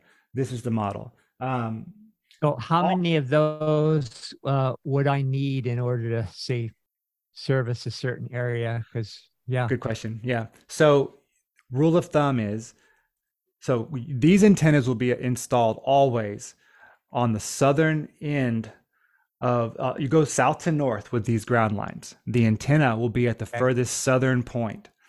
The grounded point will be your furthest northern point. That could be per antenna, one line per antenna. You could run it for miles if that's your space. South to north is unlimited per antenna because you're staying in line and and here we got to get into the telluric current. That's why we're going south to north in line, and that even if it's diagonal, you need to stay in line with that flow. Because you know a lot of my fields were built before I was installing these, so it goes diagonally through a lot of my fields. So with that south to north orientation, how far does it travel east Yes. and west from that line? East to west is 20 feet a swath per line. So basically 10 feet Okay. on each side. Now I'm being a little conservative on that. It can be more. Uh, and the higher capacitance level of your soil, the more, the, the quicker that will capacitate that energy. In the original books by Crystal he would say install them, give them a season to see their influence. I see influence almost instantly with these systems, but that's keeping in mind that I also recommend and whenever I have an installation that I can consult on, I'm in I'm in um, recommending building the soil as well to be high capacitance, right? So your soil quality will have a lot to do with it. Do you do Are you familiar with? go ahead, Bear. Sorry, Mike. Go ahead. I was just going to ask on the soil bit. Do you on these lines, right? You're talking about having the positive negative. Do you within the soil add anything to, I guess, in, uh, to um, as a sort of repeater or to, uh, sort of carry that signal across faster? Um, besides just having the capacitance of the soil itself. Well, yes, so it's a it's a it's a wire. There's a wire that it's a 12 and a half gauge Oh wow! uh, okay. galvanized steel wire, zinc coated But we didn't get steel into wire. that yet. Okay. yes. So. this is how the systems work. This is the conductor. This is critical. So what you're doing is you're fluxing potentials in a conductor. So the positive potential is the antenna. The negative potential is the point of grounding at the furthest northern point of the wire goes way deep in the ground to ground out. Um, the the potentials flux back and forth with feeble voltage, diminutive small levels of voltage. That's that's desired. is that We're why not looking you for large voltage. Is that why you use steel and not Yes. copper? Because from my understanding, steel is a very poor conductor of electricity. Well, this is electromagnetism. We're Mhm. not really looking at electricity. We're using that term a little broadly. This is all this is all EMF. This is all electromagnetism and frequency based. This is a sense. radionics, yes. So I was trained in I was trained in radionics as well, and I so I this Okay. this concept is very easy for me, but I understand this is very much an application of radionics, but it's electromagnetism, which is radionics. This is so important for us Yes. to really get to understanding That's why here, because yes. I, I can't tell you how many stupid comments we got on an Instagram thing about the traditional concepts around electricity and bringing a charge down into the ground and how we had all these we had all these electrical engineers Yeah. like, you know, uh, coming into the chat, or excuse me, in the comments and trying to bash Bear because, quite frankly, they are coming at it from a completely uh, wrong perspective. here. Yes. And so, uh, 100%. for, for clarifying why you're using steel here. Yeah. Go ahead, Bear. Well, we'll just no. Uh, you're about to say something, Chris. You go. I was just going to remind. Okay, so steel, what it is, it's it's very magnetic. Uh, it's very, Yeah. you know, it's, it interfaces with a magnet. So Faraday's first law of electromagnetic induction, we're indu- we're inducting electromagnetic voltage. So it's a fluxing of potentials through a conductor interfacing with a magnet. We have magnets on the antennas. We have paramagnetic minerals in the soil. And we have a conductor. We have a point of positive. We have a point of negative. Those are fluxing potentials. And we also put magnet arrays coated in beeswax ring magnets around the wire in the soil for more electromagnetic induction. Those are your magnetic signal boosters. Exactly. at, right. Exactly, Bear. Yeah. So those will go in periodicities in the soil, um, depending on how you know. It's all some things come down to budget. How many do you want to buy? The more, the better. how many do you want to mess so, with? back to the the question with the east and west radiation. Yes, 20 feet. Um, okay, how about if you have more of these uh, signal boosters? Would that increase that? It's just I, like I said, yes, it will increase that. So there's variables Mhm. here. There's your soil, there's your bedrock, there is how many boosters you put on, there is you know how how well you installed your system. Just like everything, Uh-huh. you have to go through the you have to do it correctly. You want to keep your system in line because what we're doing is we're getting the atmospheric electricity, so it's called, is just one part of these systems. It's highly focused on, but it's one component because we're also harnessing through the brass rod that faces magnetic exact south. This is one of the most critical things about setting up these systems is that the brass rod, like this right here, and this right here, they must face magnetic south, and you align them with a compass, and you can go out and check And them that- periodically. Yeah. Go ahead. Uh, m- the other question I had: Are you familiar with the work of Carey Reams ionization analysis? Mm, no, I don't think so. Does that work with so, water? Um, uh, well, that would be uh, uh, he, the Tesla of water would be uh, I'd consider more Schauberger. But, okay, uh, okay, yeah, uh, Schauberger for sure. Yeah, Reams that- was yeah. more the Tesla of botany. You know, it's his claim to Okay. fame. And um, so, uh, anyway, in a nutshell, uh, I do very extensive testing uh, when I need to here. But your testing is, of course, you're getting chemical samples, many chemical samples all over. But then you run it through a mathematical equation. That's what Carey did. He he used math in order to uh, extrapolate electrical um, vectors from the chemical findings. So if I do any amendments uh, in the farm here, I don't just start dumping all sorts of organic stuff on. Uh, we just use little minute amounts of certain things that by the equation of least resistance, which is what we get out of our testing, then I know just where to tweak that equation to uh, super cool. um, improve that line of resistance so that now the soil itself, the micronage in the soil becomes more compatible with the rootlets of the plants.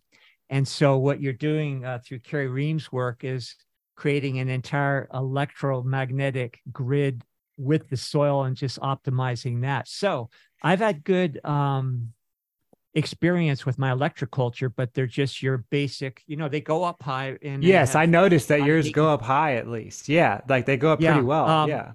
I think they work for me, especially with pest control, uh, because of the soil. Yes, Uh, that's why I'm really eager to go next level with your technology. certainly, And, uh, certainly. yeah. And you guys probably have pretty paramagnetic soil there. Do you know what the bedrock is where you're at? Is it granite? um, I'm guessing granite. no, it's uh, serpentine. Serpentine. Ah, okay. I need to look into Um, that see, one. we're we're in an old riverbed, and yeah, I can go on diff because over the ages the rivers actually change courses and all sorts of things have happened. And uh, I can do different testing, soil samples all over our acreage here, and find all different types Yes, of mediums. So yes, it's not any, yes. yeah. it's it's very So, yeah. I get and that. that's yeah. Okay. So anyway, uh, go ahead. And soil samples like blood samples, you know, it's a snapshot because everything's fluxing That's potential. why- Every everything, especially in living soils like yours, I mean, everything's going to be different, and it's only through experience and taking the sample and then obser- observation that you can get data, not the sample Yeah. alone, not the observation alone. You know, it's the Mhm. it's the fire and the water that make the steam, and that's the chi that drives the Yeah. train. It's not you know one alone is incomplete.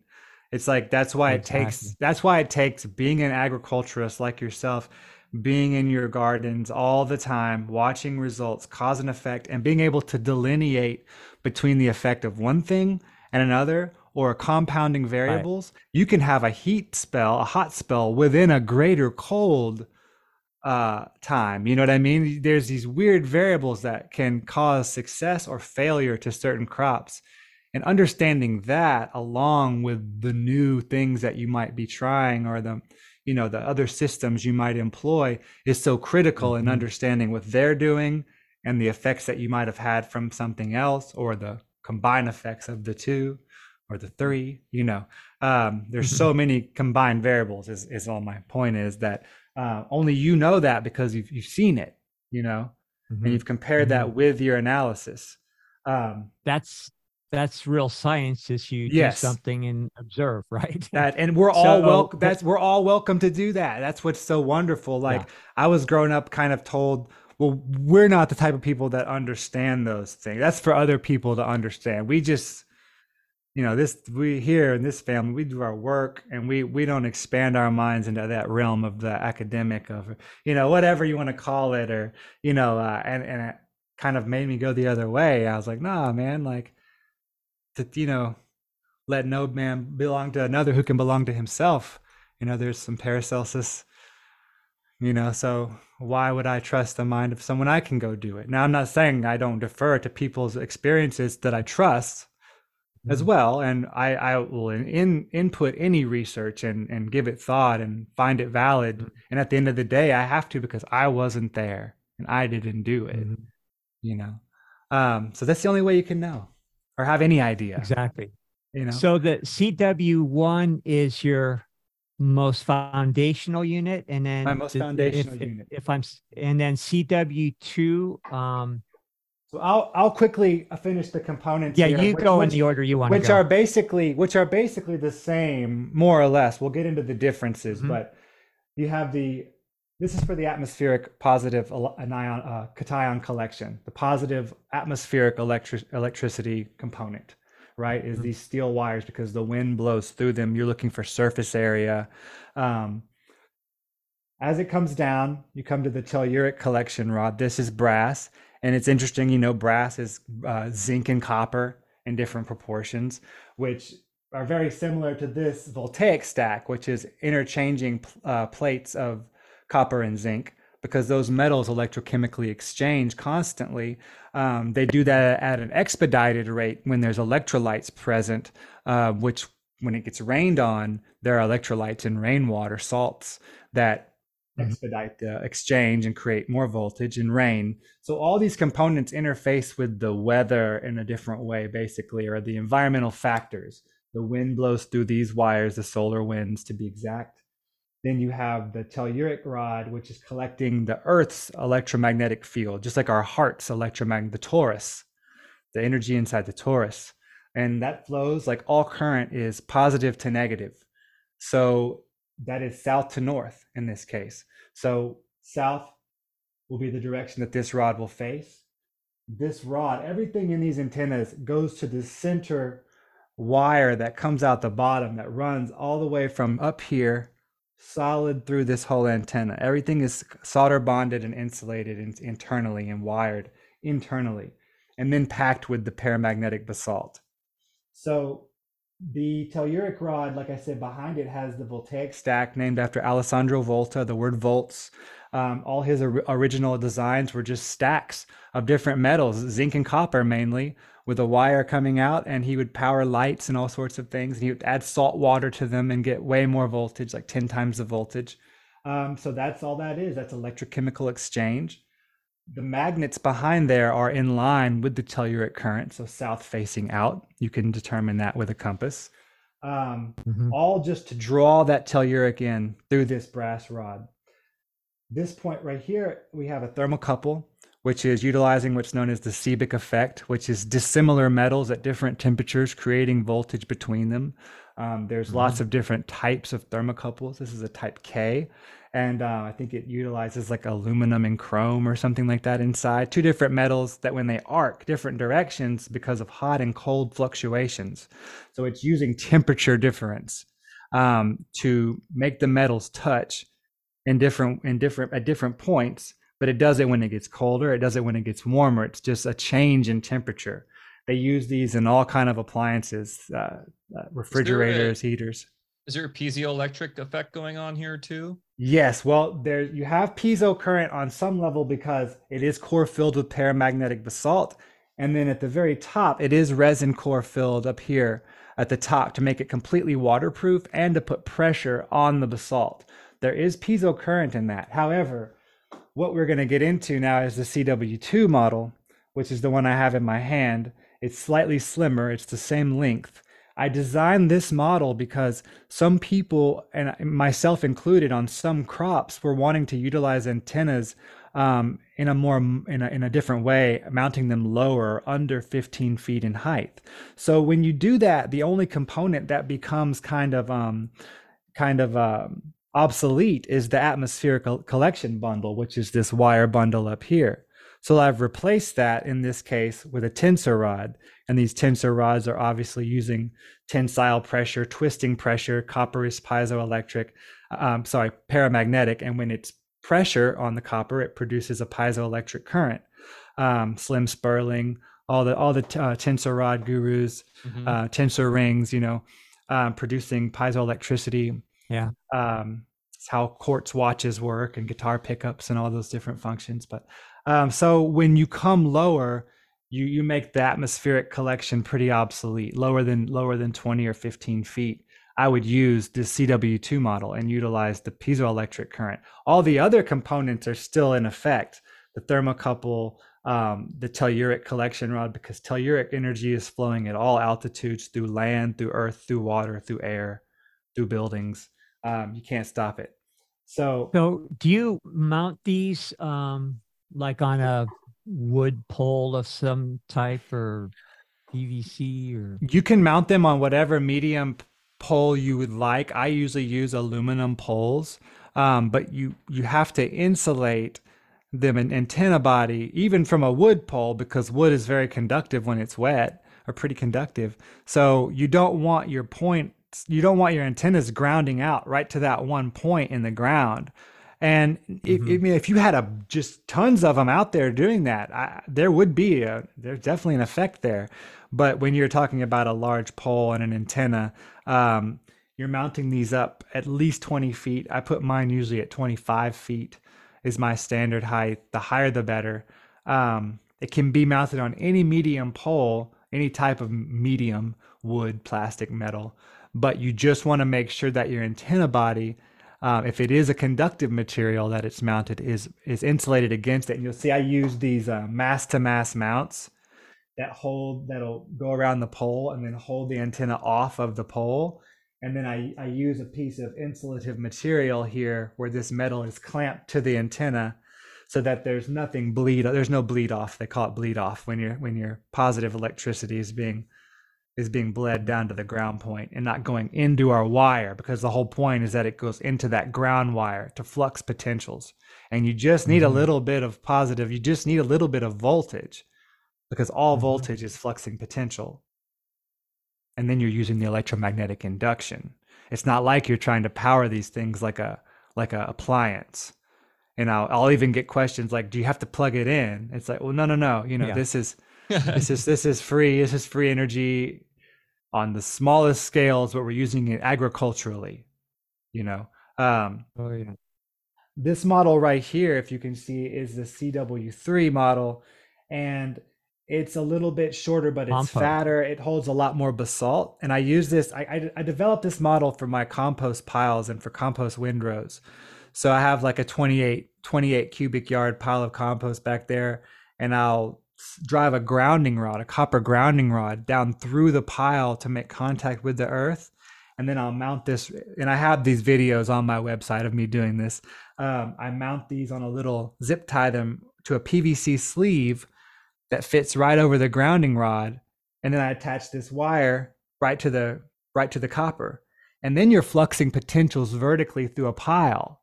But what you're trying to affect in that case is that vertical pile of soil. So in that case, you know, you're wanting that vertical flux versus that flux in the ground because you're trying to bring all the elements in the compost pile to higher potentials before you apply the compost. Or let's say flux Can basalt you, into into lime. Um, Go ahead, um, sir. Do you use any of these uh, devices to make compost tea? I do. I actually have a video about that. Um, I, I, you can use these systems through water, just like you can through soil. So like outside of the greenhouse, my propagation house where I make teas, I have my reservoir and everything inside. And then I have an antenna just outside facing south. I use a CW2. I use this one because I only have it up about 12 feet. And I have mm-hmm. this wire running. It's an insulated wire to a tensor inside to a tensor rod or ring inside the reservoir and then the wire Wow. runs out the other side out of the reservoir and into a negative grounding rod into the ground.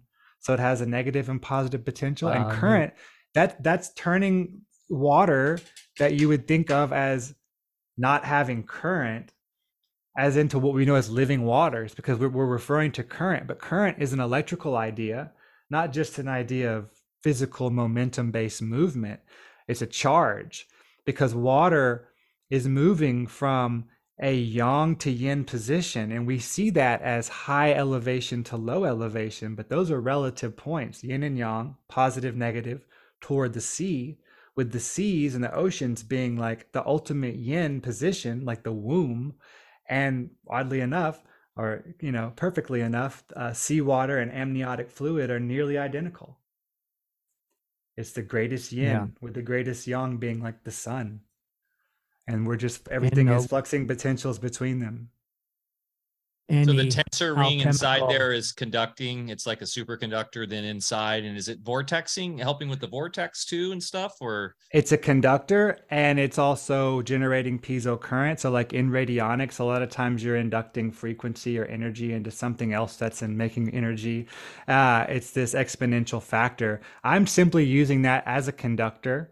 um, it's very practical because it's rigid once you uh, you can align it within the water within the reservoir.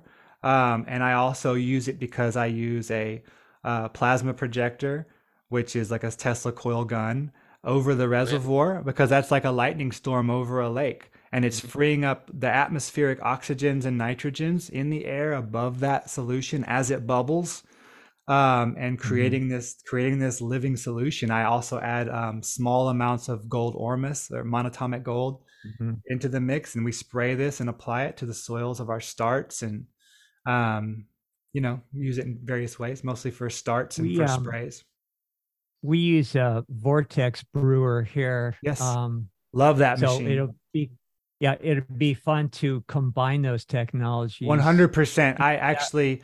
Have one in storage but it's out of state and i need to I Yeah. need to get it I have one in my greenhouse, so uh, I'm gonna definitely uh, combine those, see what happens. yes So, it's ideal um, Yeah, amazing, amazing. Um, well, go ahead, continue. Okay. Uh, in this in this compost model, it's it's not exclusively for that. You could use this one, and then they're all pretty interchangeable, but they all have a little bit of purpose-driven difference in mind. I wanted this to be a, a kind of a powerhouse because it's going to sit there and charge your compost that you're going to spread everywhere, right? So there's a there's more basalt in this model. It's a it's a larger a larger diameter copper body. There's two piezo rods. There's two tensor rods in this model, and they're twisted in opposite directions. One is twisted cock, croc, uh, clockwise, one counterclockwise. Um, there's also a lot of focus on that in electroculture, but a lot of times there's no reference given. Well, do you mean clockwise from above or from below? Because everything is kind of relative, you know. So um, at the end of the day, they're both producing piezo current. Um, you've covered all bases. Uh, depending on what your thought mentality is because i'm trying to make these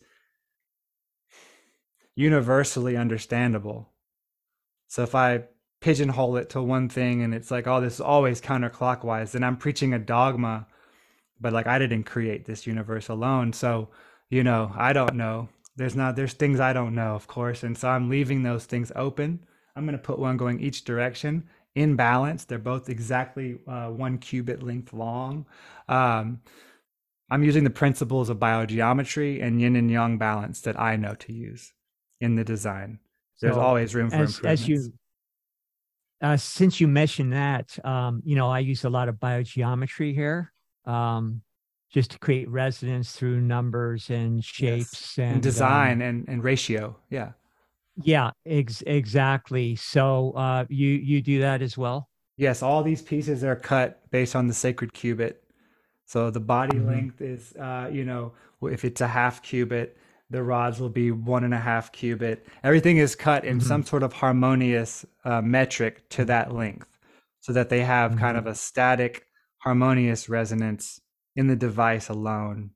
Um, and basically i just wouldn't know why anyone wouldn't do that with everything that's my bigger point it's not that i'm doing it so it's special it's kind of like why not yeah.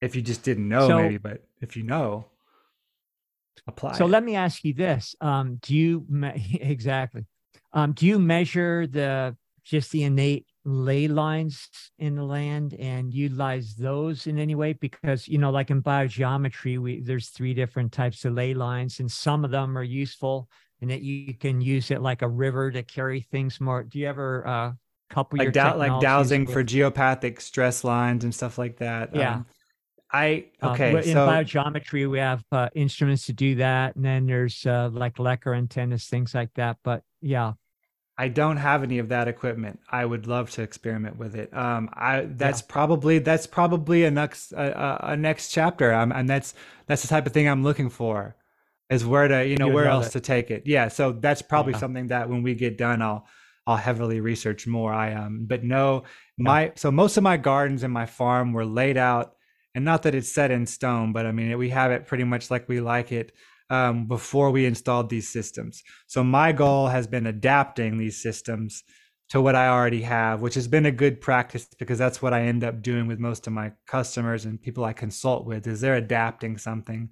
So I've adapted right. systems for raised beds, for for container nurseries, for for all kind of ways, but keeping in mind all the important principles. Has to be a point of grounding, has to be a conductor, has to be a collector of positive ions all these things have to be in place and then you can adapt. Um, it's just like you know learning qigong. Once you once you feel like you understand your goal or once you've felt the feeling of the goal then you can know where to go back to. But it's just not having that bearing of like what are we doing you know? Um so yeah it's it's all very replicable in different arenas. There are areas that make it difficult. Like i've been reached out to by a lot of indoor growers and I oftentimes I have developed some some ways to adapt systems. I usually end up recommending treating their water because we mm-hmm. can we can go after their water then we can spread that water because if you're if you got 5000 plastic containers in a warehouse that's difficult you know i mean there's ways you know we can put antennas on the roof we can run wires in line with the current it flows through everything flows through all those containers, but then we have to have a point of grounding at the end in the actual earth. And we, you know, we have to have these things in place. So they get difficult. Um, and I'll usually just be really honest and recommend more radionic space solutions, or maybe perhaps using some of the equipment with their water reservoirs. Um, but to great mm-hmm. success, you know, to great success, Lakhovsky rings. You know, we can get into some simpler tech. We can get oh, into yeah. some. Um, I make this. Which, this is my. Sorry, go ahead. Uh, well, well, no, I was just going to say what's great about all this is if you're in uh, medicine, working on bodies, if you're in engineering, you know, doing architecture, uh, if you're doing agriculture, the principles are all the same. And if you understand the principles, uh, you know, you learn a few fundamentals to any of those endeavors and you're off and running. You're going to be you're a shapeshifter, man. So. Yeah. Yeah. Yeah. Exactly. Yeah. Exactly. Go ahead with the next device. Yeah. yeah. So, so that was my my compost, uh, the CW3 model, double tensors, mm-hmm. more basalt, same thermocouple, slightly longer telluric rod, larger magnet. It's a powerhouse. It's my biggest one as far as like volume and size and weight. Uh, and then on the on the other end of that, I have the little petite CW4 model, and this is the model that I do make.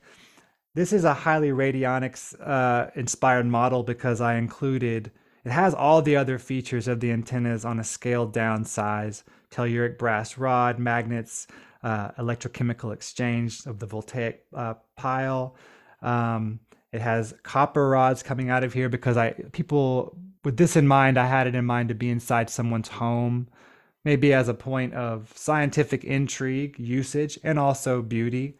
Hopefully, if you find it attractive. So I made it all out of copper. There's there's the wires and there's a tensor rod, a little brass ball on the top. Um, But I added in this case, this is wired into the wire here, soldered to the wire is just a, a tensor that's split into two here, and those are for alligator clips. So you can take a BNC to Ah. alligator or an aux to alligator cord and connect to your frequency generators, your Spooky 2 machines, uh, orgone amplifiers, whatever you may have that you can have. A, you, there's cords that are adapted for everything to alligators. So the positive and negative, Yeah. right? And you can, if you uh, want to, if you want to uh, sympathetically resonate the nitrogens in your soil and get growth, you would program in 1014 hertz. That's elemental nitrogen frequency, and run that on the plant through this device. It can also be used as a biofeedback antenna to radionics devices um, in and outside of the home. So this is like you would put into a single one. plant. Yes, I do too. It's a lot of fun to make. Is I like the s- small size and um, but I they all uh, have their similar technologies that I'll um, connect with alligator clips to needles when I'm doing acupuncture. hundred percent created a percent. I created a whole room for that a long time ago with a whole grid structure and all sorts of other crazy stuff, geometries and things, and and then hooked it up to people by way of their meridians. And yeah, Yes, so yes, sir. That's exactly right there. on, man. Yeah, I mean that's Yeah. that's it. Or you- qigong um you know since you're a medical qigong practitioner just bring this up because that's your forte um when you're doing acupuncture if you aren't using any assisted technology then you at, at very least uh, need to be adept at qigong and channeling you know projecting that energy through the needles that's why Yes. i tell people if you're shopping around for an acupuncturist and you go in for a visit and they stick some needles in you and walk out of the room to the next patient it's like no that's not acupuncture Yeah. a real acupuncturist is going to stay there with you and assist that energy with his own awareness One hundred percent, one hundred percent, and Yeah. um, that's it. I mean, we do we do energetic acupuncture in our training in medical qigong. You know, we uh, do it with our sword finger mudras and uh, you know Yeah. vortexing vortexing spirals and uh, go in there and do little surgeries and all the stuff. You know, but you know it's energetic work and uh, Mhm. it's got its own its own complications too. You know, you have to you have to get out of your own mind, man. That's you know.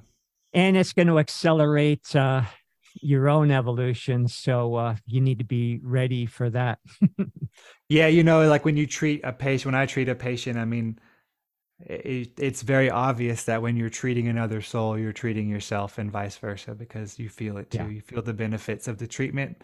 And I think the more sensitive you become to it, the more you almost sometimes it selfishly feels like you get more benefit out of the treatment. I always uh, love that line in the Field of Dreams where at the end, uh, you know, Kevin Costner's dad, uh, you know, Kevin thinks that building the baseball field was uh, to bring it, you know, for his dad and to bring his dad back, but his dad says no, it was for you. So I always that line ever uh, always stuck with me. You know, Yeah, well, that's exactly what I'm saying. What I did, that you know, it took me a few years to realize, oh no, it's for me. I'm the one It's that's getting me. treated. Yeah, that's Yeah. why that's why the group of us that seem to be drawn to this stuff have usually been through quite a bit or you usually had the, you know, face a lot of challenges typically, even sometimes more so than seem realistic and that seem fair and that seem like, oh gosh, man. But it's I guess because that's our path, you know. And we're trying to learn these lessons very rapidly. It Chris. seems Yeah. like. If Yes, you Mike. build it, they will come. And you've done they that. will grow. Yes. They will, but they will come. In other words, people listening to the show will be coming. Good, good, Get good. ready. Good. When we had Mitch the orgone donor on a year ago, he sold out overnight. So Wow. um uh the fertilecurrent.com yes, sir. uh please go check it out i'm going to be jumping on and getting a couple for sure i'm very much interested in the petite paramagnetic electroculture antenna uh, for healing some plants i have in the house that need a Nice. little love I'm here to Uh, help too, man. You know, like I'm here to help my customer, help people, consult with them, and help them figure it out. Like, I'm not going to leave them in the dark with stuff they don't know how to install. Well, I was just going to say too, you have um, on the installations portion of your website where you you have visual cues on how you do the installation. But for the people that maybe can't afford this, that are more DIY, do you ever plan on putting putting out sort of schematics, open sourcing this at all, so people um, maybe could even buy those those schematics off you so they could build them themselves? Well that that kind of already exists. I mean honestly like that's what i worked from. Um, yeah. so i wouldn't really be doing too much besides it would be kind of hard at this point but i we will see. We will see. I would love for it to get to that point. I might i want this to be much more than just selling antennas you know like that's just because this is the equipment that I've developed that works for us and that I, I know will work for others. Um, I want this to be more of an educational experience and a much bigger thing. I like working with farmers all over the world, especially places that have been heavily taken advantage of and really need a boost in their agricultural systems. Um, you know places that have been just destroyed through different levels of colonial colonization and colonialization Mono, and monocropping yeah. and uh, monocropping and, yeah dead. exactly and, and, just exploitations of all levels mining um anyways so we will see about that. It, it's kind of hard to like put it out as a schematic i guess in any way that's different than it's already available. But yeah i mean i'm gonna i'm gonna keep evolving with this and see where we get. Um but I can honestly say that in agricultural investments, it's it's pretty it's it's pretty reasonable once you consider all the things that it will save you from doing and perhaps buying. Um, you know, pest pressure, the crops that you will yield and not lose if you're growing food, let's say, will pay for itself very quickly. Um, and in the world of farming, it's a pretty low level investment um, in the world of farm equipment, at least. Well, and look at the cost of fertilizer now. I mean, it's gotten ridiculous. Even you know, organic fertilizer too, if that's what you guys are using. Um, I will say this: we are a big fans of decentralization and people taking on the role of being their own food producer. So even if you're not a market grower or commercial exactly. farmer, uh, this still you're looking at an investment. Maybe you get you know three four rods you're dropping a g. One soil to buy soil amendments is crazy expensive now. Crazy expensive. Two buying food in grocery stores going to whole foods or even a co-op or whatever is insanely expensive now to have anything that's worth even putting in your mouth uh, so um, this is the future the future is uh, abundance via the the arcane sciences that are the true sciences, um, the Tartaria technology, if you will. Wisdom based technology. That's what I like I to say. Wisdom based technology. Heart resonant technology. Yeah. yeah. Yeah. And um, let's have fun with it. Um, For Chris, sure.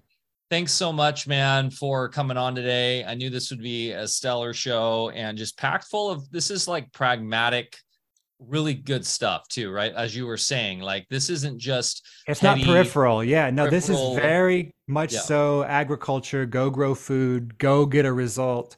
Go see it in one season, in one half a season. You know, go this go is, watch it. This is where I wanted my final question for you, and then you can fill us in on any final remarks. Um, how has this impacted your guys' growing, your life, and um, oh. everything you're doing on the farm? Uh, well, in so many ways, I guess um, personally, from just a productivity point of view, yields went insane. And I'm talking about crops that I've watched grow in the same place for over a decade. Um, yields went insane when we started employing these systems and installing them and, and utilizing them correctly. Um, but beyond that, like I said, pest pressure, we we lose so much less to any disease. And I'm not saying we never have a loss. That's that's not that's not truthful either. That's not what I'm saying. You'll still have challenges, but the challenges are are 60% less, let's say. And that's huge. Um, and that's me being, you know, pretty fair with it. Like in some ways, they're much higher percentage of uh, positive change through these systems. Um, the vibrance of the food, the quality of the food. Um, has nothing to do with growing gigantic vegetables. You want lots of flowering sites, lots of um, properly sized, especially if you are selling them. If you're not, it doesn't matter as much. But um, our farm experience has changed a lot in that way, but also um, more internally and more physiologically, emotionally, I guess, physio emotionally. Um, it's a very intriguing system to work with. So, sustainable agriculture does not just include your agricultural practices, but it includes sustaining yourself as an agriculturalist, continuing to learn, grow, adapt, and trash everything if you find new truth that resonates stronger than the truth you had before.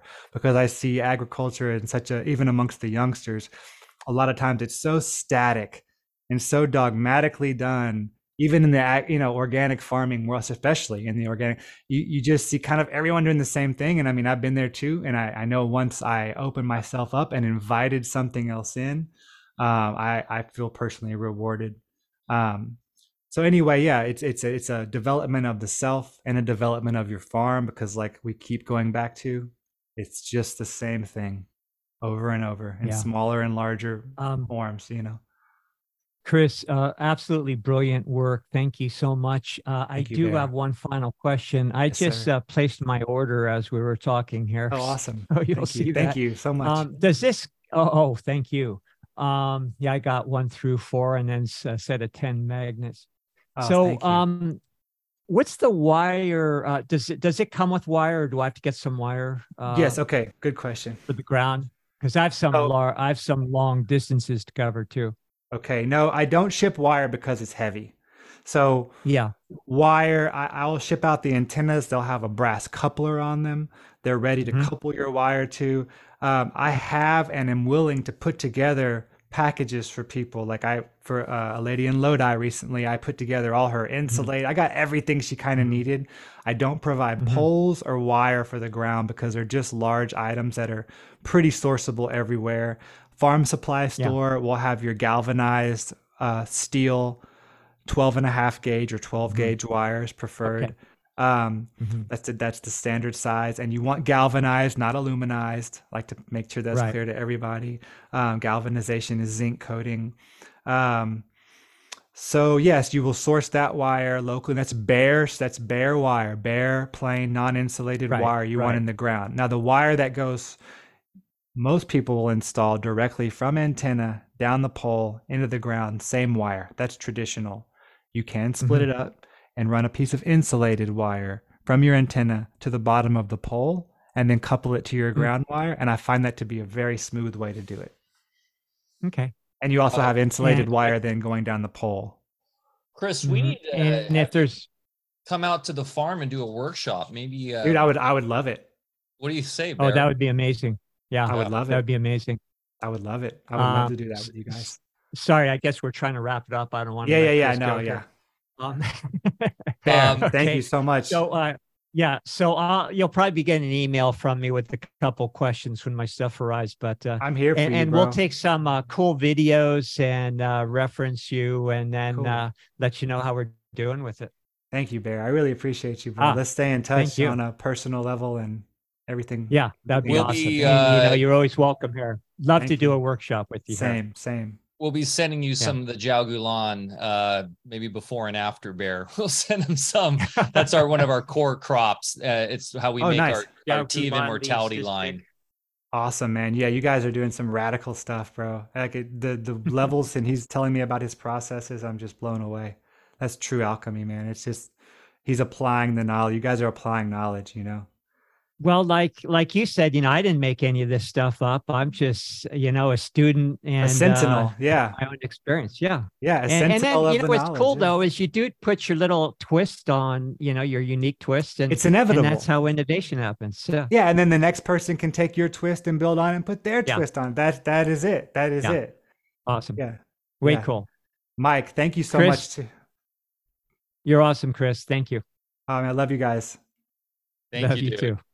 Enjoy Take your care. time on the farm. Uh, such a pleasure. We look forward to having you back. Probably what we'll do is we'll do a follow up one maybe uh, in the spring coming Perfect. into growing season uh, and we can kind of uh, or we'll figure it out but um, i know we'll we'll have our hands busy over the winter getting all this stuff installed yeah and uh, perfect timing bear because we were just literally before we really were aware of chris talking about all the work that we want to get done uh yeah. moving into the winter and this is a great time to get all the stuff in right? Yeah it's a nice time. Oh perfect.